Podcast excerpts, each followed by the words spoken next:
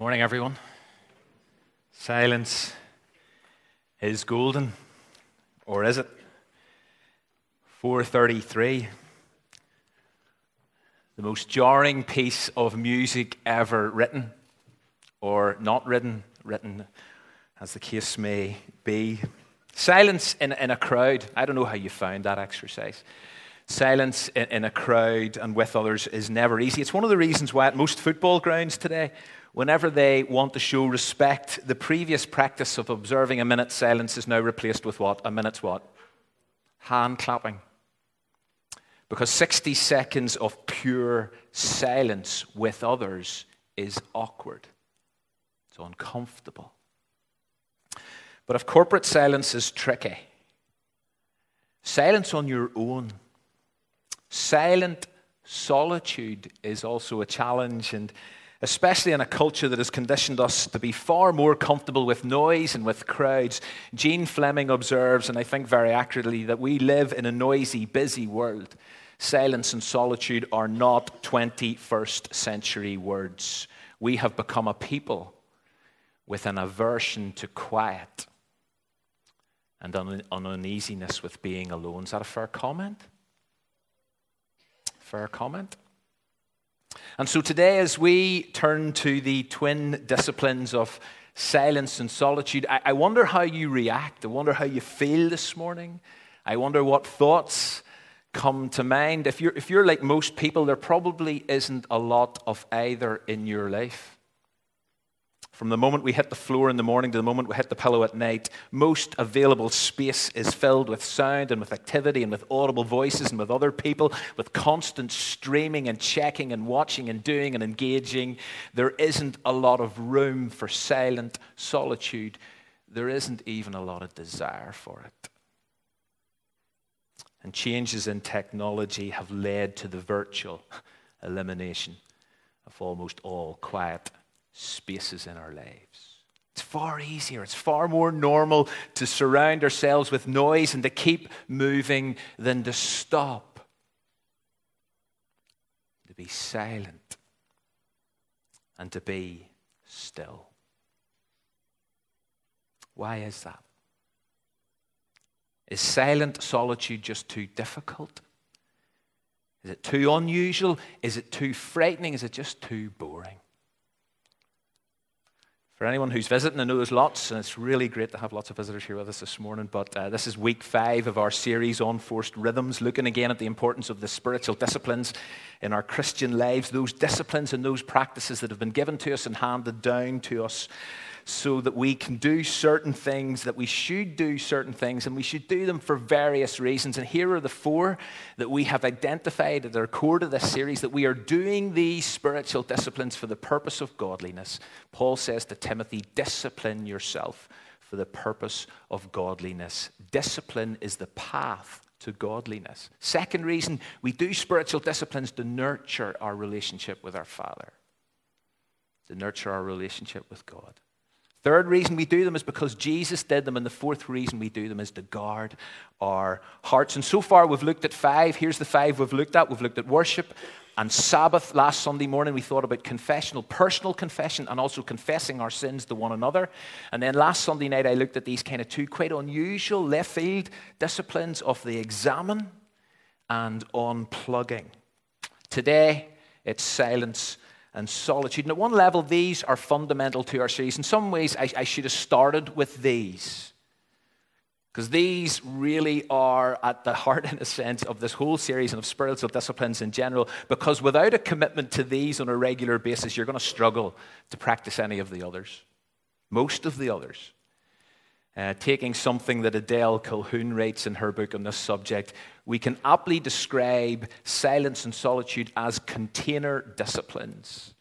Because although they are disciplines in and of themselves, they can also be filled with other disciplines. And that is so true because personal worship and Bible reading and meditation on Scripture and prayer and confession and the examen, etc., they will rarely happen unless you are making and taking time to be alone in a quiet place. Silence and solitude are critical, foundational disciplines which hold, which carry, which support many of the other disciplines. If silence and solitude are missing from your life, most of the rest of the spiritual disciplines will seldom occur. So, what I want to do is take a closer look at them this morning. And let me begin with a couple of definitions. Uh, those of you who are reading the book, Disciplines of the Christian Life by Donald Whitney, he, here's his two definitions of silence and solitude. Don't have them on the screen. Silence is the voluntary and temporary abstention from speaking so that certain spiritual goals might be sought. It's important. Silence is the voluntary, temporary abstention from speaking so that certain spiritual goals may be sought. Solitude is the voluntary and temporary withdrawing to privacy for spiritual purposes. So, this is not just about being quiet and being alone, full stop. Although there is a place for that, a healthy place for that. But as spiritual disciplines, that's a different thing. As spiritual disciplines, here's my definition of silence and solitude it, it's about the intentional moments of time in a quiet place to be alone with God. That's what silence and solitude is. The intentional moments of time in a quiet place to be alone with God. You see, these practices have a purpose not an end in themselves, means to an end. And although they can be distinguished, silence and solitude can be distinguished. They're two separate disciplines, but they're often found together. They fit together. They are twin disciplines, and therefore we're going to keep them together. And for the rest of my time this morning, I simply want to give you six more reasons. Six more reasons why the practice of uh, silence and so- solitude are essential. And then I'm going to give you some practical suggestions so that this can move from nice ideas to lived realities. You see, despite the nervousness and struggles and unease with these disciplines, I think there's something within all of us, whether you're an extrovert or an introvert, there is something within all of us that craves silence and solitude, that longs to find a quiet, sacred space to be alone with God in the midst of all the noise and the busyness that occupies and assaults so much of our lives. Yes, extroverts may need more silence and solitude, introverts may need less, but neither group can do entirely without them. Personality comes into this, but never as an excuse not to practice them. So here goes six. The first, and possibly the most important one that links to the third overall reason for spiritual disciplines, is to follow the example of Jesus. You know, as you read the Gospels, and we've, we've made this point many, many times, but as you read the Gospels, you're constantly struck by the number of times that Jesus engaged in periods of silence and solitude.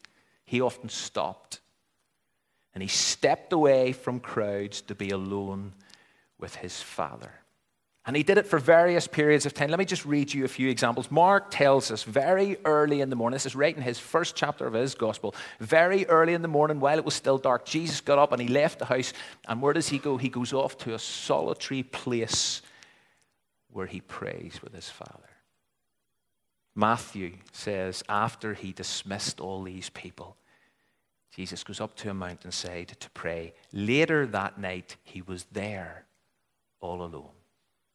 And then Luke records that at daybreak, Jesus went out to a solitary place. And the thing is, Jesus did this, and we need to be clear about this. Jesus did this against the backdrop of crowds and busyness. Jesus had a busy schedule. We, we sometimes think, you know, it would be so much easier way back then to find space and time to be quiet and being alone. And yet, in all those instances that I just read there, Jesus had been surrounded by people demanding his time, demanding his attention for the whole day, in fact, for days on end. And so, in order for Jesus to be alone with his Father, he needed to step aside.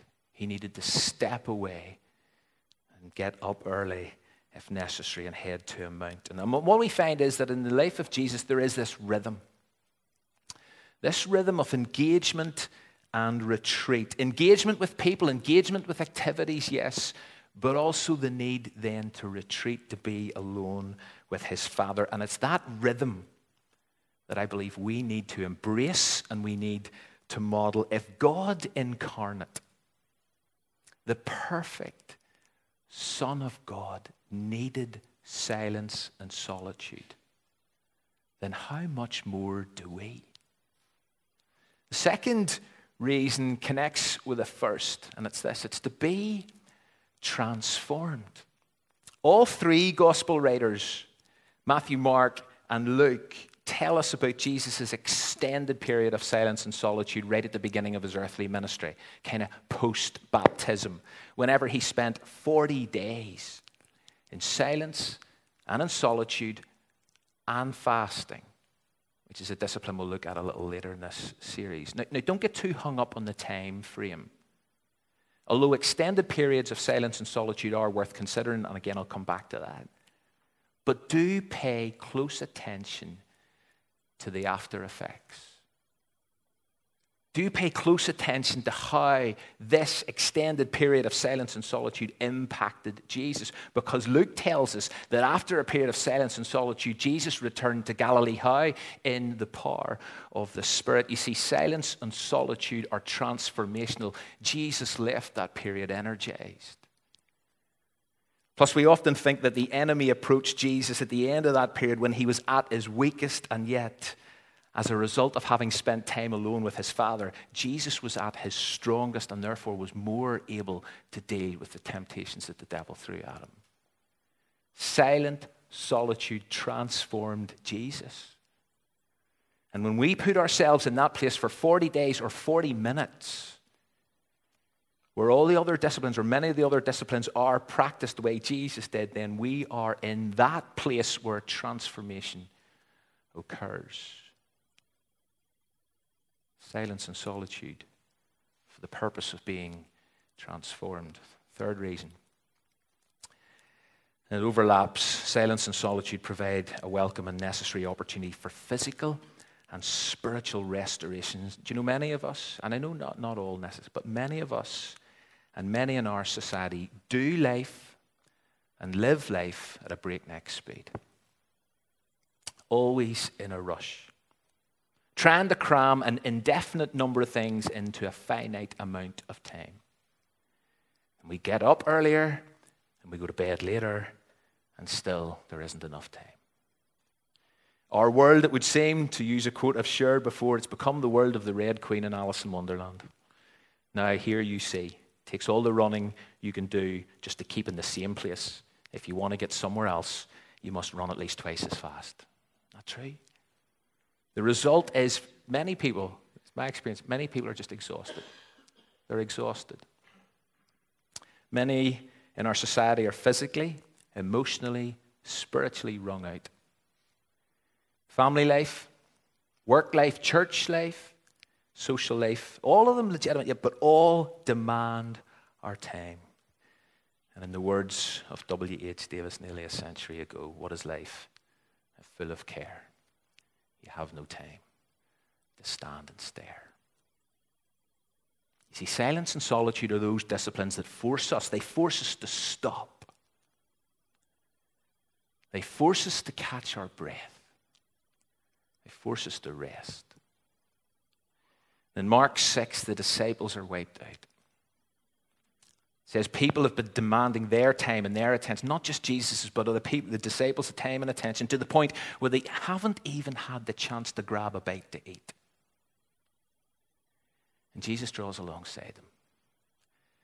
And he says something we've quoted a couple of times already during this series words that we need to keep coming back to, words that we need to keep hearing, but far more importantly than just hearing these words, we need to accept these words from the lips of Jesus Come with me by yourselves to a quiet place and get some rest. The disciplines of silence and solitude take you to that place. And they can be restorative. Blaise Pascal, French philosopher, once said all of humanity's problems stem from man's inability to sit quietly in a room alone. It's an interesting thought. I'm not suggesting we simply sit quietly in a room alone. That is not the answer. This is not about solitary confinement. Instead, we are focusing on sitting quietly in a room alone with God. This is about solitary refinement. And that is what is restorative. Restores us spiritually, restores us physically, restores us emotionally. The fourth reason for silence and solitude is to be better placed to hear from God. In 1 Kings 19, Elijah goes to Mount Horeb to hear from God. And we read these words, they're well known words. Then a great and a powerful wind tore the mountain apart and shattered the rocks before the Lord. But the Lord was not in the wind. And after the wind, there was an earthquake, but the Lord was not in the earthquake. And after the earthquake came a fire, but the Lord was not in the fire. And after the fire came gentle whisper. Or in another translation, a low whisper. Or if you use the King James Version, there came a still, small voice. And as Christians and as a church, we passionately believe that God still wants to communicate to us. He still wants to speak into our lives. But sometimes hearing the divine whisper above all the noise and amongst all the other voices that are screaming for our attention is just almost impossible. What has God been saying to you this week? What have you heard God say to you this week. Silence and solitude create the space where we can listen. They provide the context where we're better able to detect and discern what God might be saying to us. As Mother Teresa once said, we need to find God, but he cannot be found in noise and restlessness. God is the friend of silence. Is there a connection between the amount of noise in our lives and our inability to hear God? Silence and solitude enable us to listen more attentively for the voice of God, to the voice of God, which then sparks our response to God in prayer. The fifth reason for these disciplines is to seek guidance and direction, to seek God's will, to seek discernment and clarity in making decisions. And again, Jesus did this. Jesus did this. In Luke chapter 6, we read that before he selected the 12 from the larger group of disciples, Luke tells us the word as Jesus go, he goes to a solitary place and he spends a whole night in prayer. And then out of that experience, he felt confident to appoint Simon and Andrew and James and John, etc., whom he then named apostles, as Luke tells us.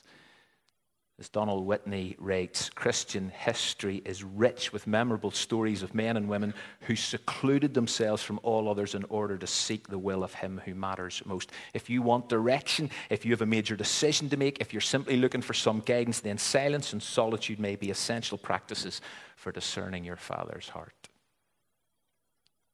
Sixth, final reason. This is not an exhaustive list, obviously.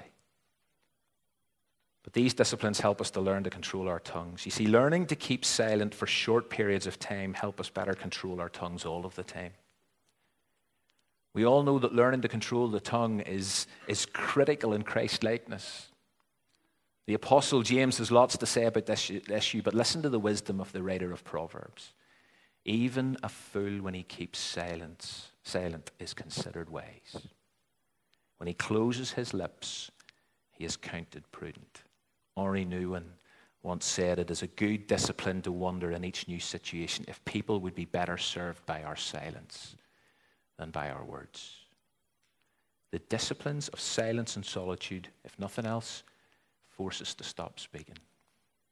So, six reasons to follow the example of Jesus, to be transformed, to be physically, spiritually restored, to be in a better place to hear from God, to seek direction and guidance, to learn to control our tongues. Let me just close this uh, with a few suggestions, a few practical suggestions for practicing these disciplines. Here, take advantage of the little solitudes that fill our days.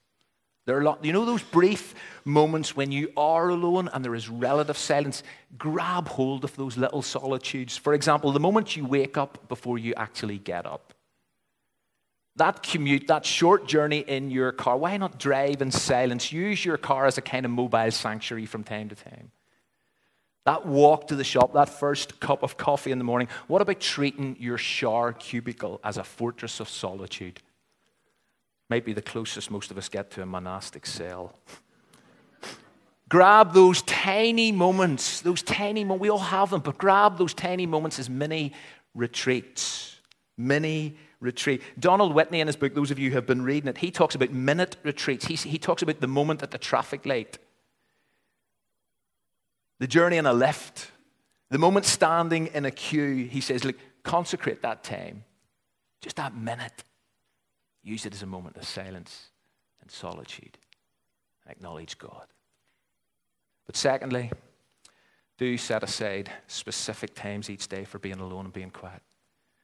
Plan daily times of silent solitude with God. Whenever you can be still, whenever you can read Scripture, whenever you can pray, whenever you can confess. And the busier you are, the more hectic your world is, the more you need to plan spaces for silence and solitude. And if you're waiting for a quieter day, if you're waiting till life is less busy, you're going to be waiting for a while. We all know that. In the words of Thomas Merton, solitude is not something you must hope for in the future. Unless you look for it in the present, you'll never find it.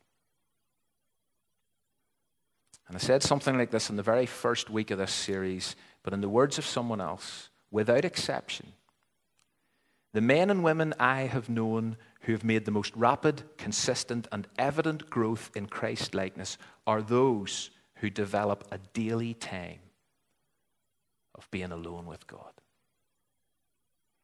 How much silent solitude, time alone with God, have you had this week? have I had? Thirdly, and by the way, daily, regular times, don't let other things, even though they're urgent, other things, don't let the urgent get in the way of the important. Third thing, locate a special place. And finally, get away for some extended times of silence and solitude, maybe even once. Many of you know that as part of my rule of life, I go on an annual 48 hour silent retreat. Richard Foster talks about a quarterly retreat every three, or sorry, three or four times a year for three or four hours. Find somewhere, go away for specific silent solitude. Let me encourage you to consider both of those ideas. And if there is anyone here who wants me to organize a silent retreat, give me your name afterwards or get in contact with me by email before the end of today and if there is enough interest for organizing a silent retreat, then I'll do that. I need to close. Silence and solitude are two fundamental disciplines of the Christian faith. Without them, it's going to be hard to practice most of the others we're talking about this term. And therefore, I urge you to make time for them. And you're going to have to make time for them for those six reasons that I've given you. Jim Elliot famous missionary martyr, once said, I think the devil has made it his business to monopolize on three elements noise, hurry, and crowds. Satan is quite aware of the power of silence. And if regular times of silence and solitude before God have been reduced in your life, if they've been eroded, if they've been replaced by noise and hurry and crowds. Can I urge you to reinstate them? Reinstate those silent solitudes. And let's not give the devil a foothold.